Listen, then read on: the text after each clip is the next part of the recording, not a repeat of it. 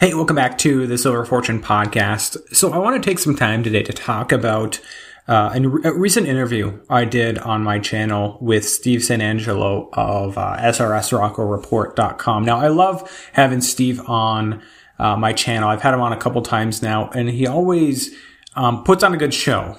What I mean by that is, is he's a smart guy. He knows what he's talking about, and what he talks about is is pretty unique in this space, namely the energy cliff and uh, a falling energy return on investment and, and why that is pertinent to every single one of us, uh, human beings that live on this planet.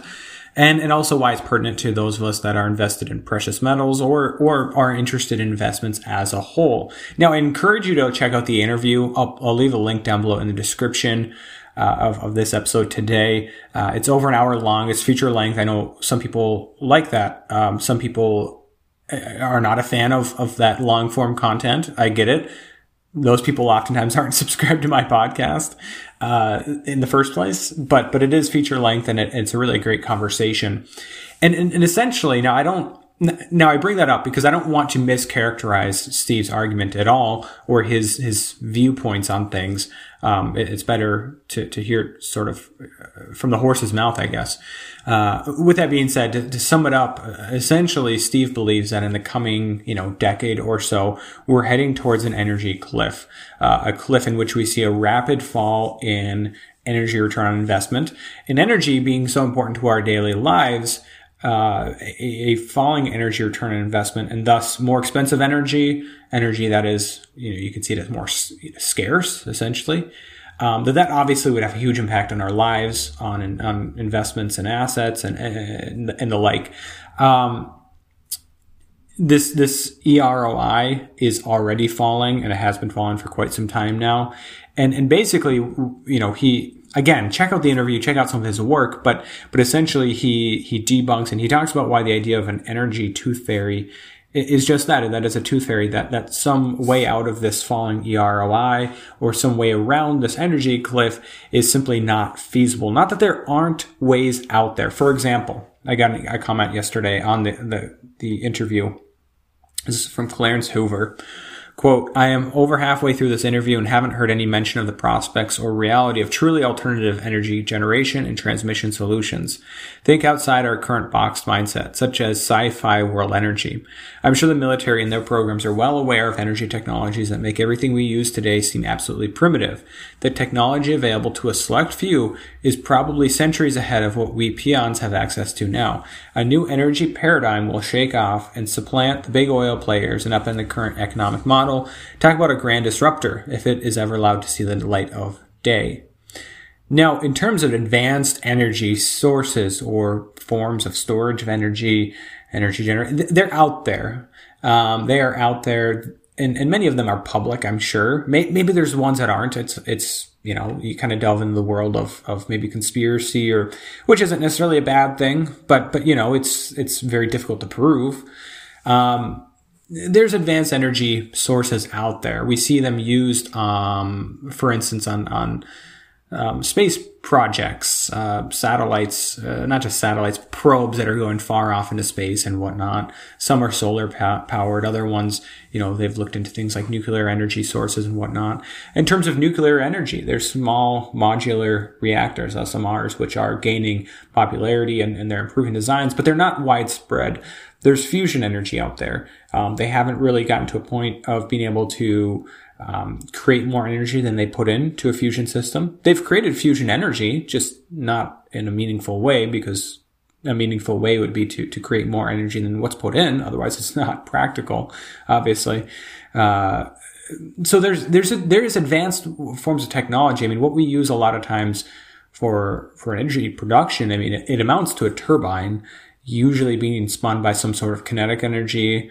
Um, in the case of solar, uh, solar energy that's that's converted into a, an electric you know current, so it's not really with a generator, um, or or you know water using gravity and water, water moving downhill through a dam, hydroelectric power, or the many ways that you can essentially boil water and turn a generator using oil, coal, natural gas, uh, nuclear power. And and so to, to sort of answer his comment, I, I agree with Steve that there's not a there's it is an energy tooth fairy. It doesn't exist out there. I think you know there are things out there. There's technologies out there that I'm sure uh, humans will will discover in the future, whether it's improved fusion technology. I'm partial personally. I'm partial to uh, nuclear energy. I think nuclear energy could help us help some countries, those that invest in it, um, avoid some of the downside of the, the coming energy cliff. But the problem with, with nuclear energy is that it simply hasn't been scaled up to to nearly to the point that it needs to be, and it has its downsides too. You gotta you gotta mine the uranium. Um, uranium waste isn't a huge concern of mine. I think if anything, that's something we'll use in the future. They're they're looking at more technology, but but again, it's not there, and and and I think nuclear energy is, you know, from an investment standpoint, uranium and, and, uranium miners, personally, I'm partial to that. But I also get what, what Steve is saying. I don't think he's wrong in saying that th- there just hasn't, it's just not there. He's, he's not as partial to uranium, but, but personally, I think even if it, even if it was, you know, a fix, it, it hasn't been scaled. The investments haven't been made into uranium necessary to um, alleviate uh, the you know the coming energy cliff or to, to avoid it altogether. Uh, there's some countries that are making investments. You look at China. Uh, they have plans to bring on a ton of reactors in the coming decade, and you know without some of the regulations and maybe some of the the pushback from their citizens, which you know it's it's the CCP. They're they're not going to care about that anyways. Maybe that'll happen, but it's not happening in Europe to the extent it needs to. It's not happening in the United States or most other developed or even undeveloped um, nations, right? So the energy tooth fairy isn't isn't likely going to uh, help us avoid the coming energy cliff. I think Steve's spot on on that. Now, with that being said, like I said, Steve's a smart guy. I like what he has to say on the energy cliff. That's why I invite him on. But that doesn't mean I always see eye to eye with him. And I want to take some time to talk about that, how my own view on things and, and how the energy cliff um, plays into that. Now, I, I do believe that the energy cliff, falling EROI in the coming decade plus, uh, because of a shift to green energy, which is pretty expensive, because of um, you know falling amounts of, of uh, cheap cheap-ish oil. Steve pointed out it's gotten a lot more expensive, but you know oil oftentimes from the Middle East, oftentimes non-shale oil as as that has has um, certainly not kept up with with global demand for oil, and more and more we're seeing it produced from shale. And uh, you, I think you you have to add inflation overall into the um, conversation as well, just an overall monetary inflation. Then then yes, I think you know that that falling EROI, this energy cliff, is very pertinent to I, I, think it's one of those things that that I think is going to be one of the biggest factors in the coming decade in our in our world today. A falling EROI is extremely damaging to to any empire, to any economy, to any global system. I think a great example that he's brought up time and time again is is wood and and um, and past empires, including the, the Roman Empire, right? As they um, lost access to cheap wood, which was kind of the the their fossil fuel of the day, essentially. They didn't use oil and, and other fossil fuels to that extent, and, and certainly not really for energy much. Um, once that took a greater and greater amount of investment to, you know, get that wood, cut it down, bring it to population centers, um, use it to heat, to cook, to, to smelt metals and whatnot. Uh, once you, you know, once that falls, then yeah, that's going to have a detrimental effect on the Roman Empire. And even to bring this back to the idea of the the energy tooth fairy. You know, the energy tooth fairy was out there for the Romans, right? It was, it was, uh, it was fossil fuels, right? It's just that the Roman Empire collapsed hundreds of years before before that was found. Many empires collapsed before that uh, tooth fairy was was ever discovered. Um, but before fossil fuels, uh, coal, and then oil, natural gas were actually used and harnessed um, at scale for energy, right? And so, I mean, that's a good good comparison to today. You know, maybe in the 21st century, we we can move through technology faster than than maybe it needing to take hundreds and hundreds of years, but uh, but it's out there, maybe. but but bringing it back to to what he's talking there about the trees and and and you know as more and more forests are chopped down and and it takes a greater and greater investment to to find new you know I guess you call them old growth forests. Uh, then yeah, that's going to have a detrimental effect on the economy. And I think the same is true for our economy today. That as you know, we shift more and more to shale oil, as natural gas and, and coal become more expensive, as more and more investments are made in expensive forms of, of energy, um, including some of those like shale oil, but also green energy, um, huge, huge solar power and, and wind power initiatives, then that's going to have a detrimental effect on our economy. Make no mistake. Um, you know, the idea that, well, uh, if we just make it cheaper by subsidizing it, um, cheaper, uh, you know, subsidizing solar power, subsidizing wind energy. At some, you know, somewhere along the way, that that cost still has to be invested, whether it's through the uh, U.S. government or what whatever government. China building huge, huge uh, solar fields with with their own money. I mean, that investment still has to be made. There's still a cost that's associated with that energy, and it's a sizable cost. It's one thing for let's say China to intervene intervene in their local you know, regional steel markets or something like that.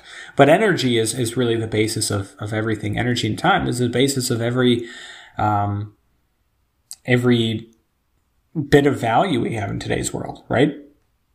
And it's been that way, that way, you know, for thousands of years. And so, uh, even, even if you subsidize energy, green energy, it's there's still a cost associated with that and it's expensive and it's complex and it's not scalable with today's technology solar energy has improved but it's still extremely expensive and and it's extremely complex and wind power i think is is um is is even less scalable than that uh, in fact somebody had a picture us on on twitter yesterday they, they had a big cable um, a slice of a cable cross section of a huge undersea ta- um, cable. Now, somebody pointed out maybe for communications, and that might be the case, but somebody else pointed out that hey, this is basically the same as as, as what you use for a um, for a power cable for a, a wind turbine off uh, you know, offshore, but probably pretty similar to ones we would find underground as well. And this thing is huge, and and the stat was uh, I think it was 50 kilograms of copper per uh, per meter of of of cable. That's huge right? And that's just the cable itself. Never mind the investment for the, the, the, those huge massive turbines. So anyways, I'm rambling here. It's, it's important to understand this energy cliff concept though. With that being said, I don't think it's the be all end all of the coming next 10, 10 years. I don't think that some of the other things we're witnessing today, whether it be demographics, fiscal policy, monetary policy, are solely a result of a falling EROI or anticipation of an energy cliff or compensation for a coming energy cliff. Um, I, I, think that those can all influence each other. For example, really, really uh, dovish monetary policy, accommodative monetary policy can help uh, something like shale oil way outlive its usefulness. Uh, but at the end of the day, I think we, we have to be real about um, today's fiscal and, and monetary policy. And, and hey, there's comparisons to be made for the Roman Empire too. I, but, but when it comes to our monetary policy and our fiscal policy, I think that it is not simply a product of a falling EROI, but it's a product of um, increased indebtedness, you know, higher and higher leverage, more and more credit growth across the economy, the U.S. economy, the global economy. Um, I, I, think it's a result of um, society um, it, it, essentially demanding politicians, central bankers, etc., uh, demanding that they, um, you know, prevent any sort of economic decline or decline in those measures of, of credit and whatnot. And, and that's what I've said. I, I don't want to give central bankers or governments a, an out on this, but, but it is the public in many ways that have demanded this and have expected that every time the stock market crashes, every time unemployment jumps up, that central banks and governments step in, not just in a little way, but in a big way, in an increasingly large way to, you know, prevent any crisis. And that's why I've said for years, you know, the Fed is, is, seems to be, seems to be really determined to, to replace sort of the boom bust, the, the business cycle with, with kind of a never ending credit cycle. Now that, that ends in inflation, that ends in, you know, in, in other ways, sometimes, um, economic or financial um, oppression. But but it doesn't end well, and it is partly a product of society. It's partly a product of, of government and central banking. This idea that we're just going to you know, kick the can down the road. We're going to pick what's most expedient versus what's, you know, what's most expedient over the short term versus what's most prudent over the long term. We've seen this trend play out time and time again. And I don't chalk that all up to just this EROI concept. And that's why, you know, looking into the next decade, I think it's going to be an inflationary decade, um, much like some of the inflation that we've already seen thus far in 2021, which, which many people didn't expect um, I think in the next decade, we're going to continue to see this high inflation, partly because central bankers and governments can't, you know, take their foot off the gas. This, this pedal, which is whether they want to admit it or not, is an inflationary pedal of spending and money printing and, and easing. They can't take their foot off the gas lest they, they, uh, you know, allow that never ending credit bubble to, to end. Um, and, and bubble of liquidity and, and, and debt growth and whatnot. Mm-hmm. They, they can't do that. They can't raise rates. And, and so they're kind of their only hope is, you know, that there's gonna be something else, some other deflationary factor. Um, that comes in. And, and I think it's not going to be energy. I mean, like uh, energy, uh, rising EROI, I think is going to be hugely inflationary almost across the board. If every, you know, if energy costs more, then then everything's going to cost more. If you have to invest more to extract a given unit of energy, then everything is going to cost more. Commodity prices are going to go up. Energy prices are going to go up, obviously. Um, but as will wages, as will prices, consumer goods and houses and, and maybe stocks, maybe, you know, uh, maybe maybe the, the one exception eventually would be you know debt, especially government bonds, but but probably debt across the board. You're going to see those prices go down and yields go up, but otherwise, you know, everything else is going to rise. And, and that's really how I see it kind of play into this. It's it's a broader picture of of uh, changing societies. Um, demographics certainly play a role in this as well, and and I think they can play an inflationary role as opposed to what many people believe. You know, an aging demographics, uh, uh, um, a deflationary um, factor. I, I, don't think that's necessarily the case. Um, but demographics certainly play a role. You have society expecting a never-ending boom. You have huge amounts of speculation and, and huge valuations much higher than they should be in in the real estate market, the stock market, um, almost across the board, undervaluation in many you know energy markets and, and commodities. And and I think the ROI is maybe just the backdrop, part of the backdrop for that, right? It's part of the inflationary backdrop. But you have to, I think, you have to also take into account the really unprecedented, unprecedented monetary policy and fiscal policy that we've seen here in the United States, um, that we've seen from from other central banks around the world. Um, you, you, cannot deny that. In fact, I think I was I was looking at something. It's so easy to focus on the the the Fed and and their balance sheet uh, expansion just since uh, you know the spring of 2020. Um, but you look at uh, let's see here. As, as I I was replying to a tweet yesterday, I think, uh, or a day before.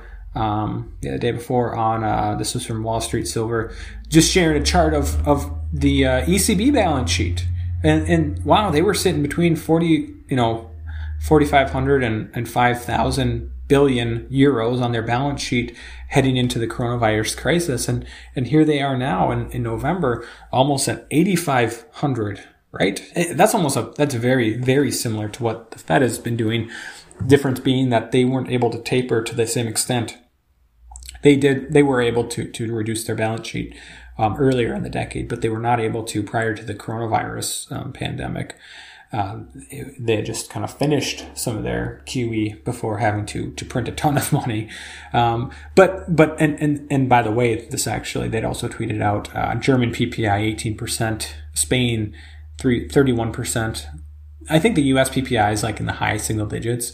So just put that in perspective. I saw the, um, the Italian PPI, I don't remember the exact number off the top of my head, but, but pretty significantly high. Um, that is double digits. I think maybe in the 20s or 30%, something like that. Uh, but, uh, but we're going to continue to see, I mean, this is unprecedented.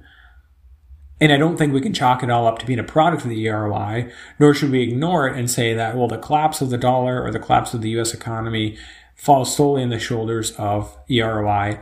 It's a big part of the picture. That's how I view it, right? Um, just like I'm not going to, you know, when I look at silver and say, well, where's silver going? I'm not going to put it all on the basis of technicals. I'm not going to put it all on the basis of seasonality or um, comparing the, the, amount of, here's the one I see a lot, the price of silver or gold, uh, you know, the yearly production or something like that compared to the amount of debt that the U.S. took on that year. I'm not going to use that as a sole method of valuation.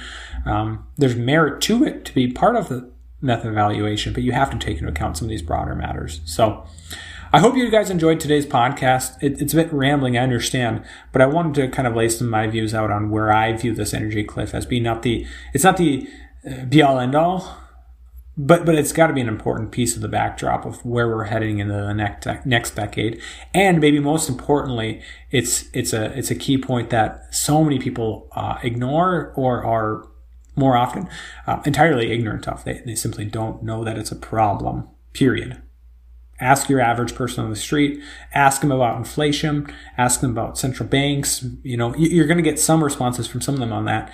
Talk about an energy cliff on EROI, rising energy prices. They're going to think you're talking about, you know, higher gas prices when in reality we're talking about something much, much deeper and with greater ramifications than just that. So, as always, I'd like to thank every one of you from the bottom of my heart for tuning into today's podcast, and God bless.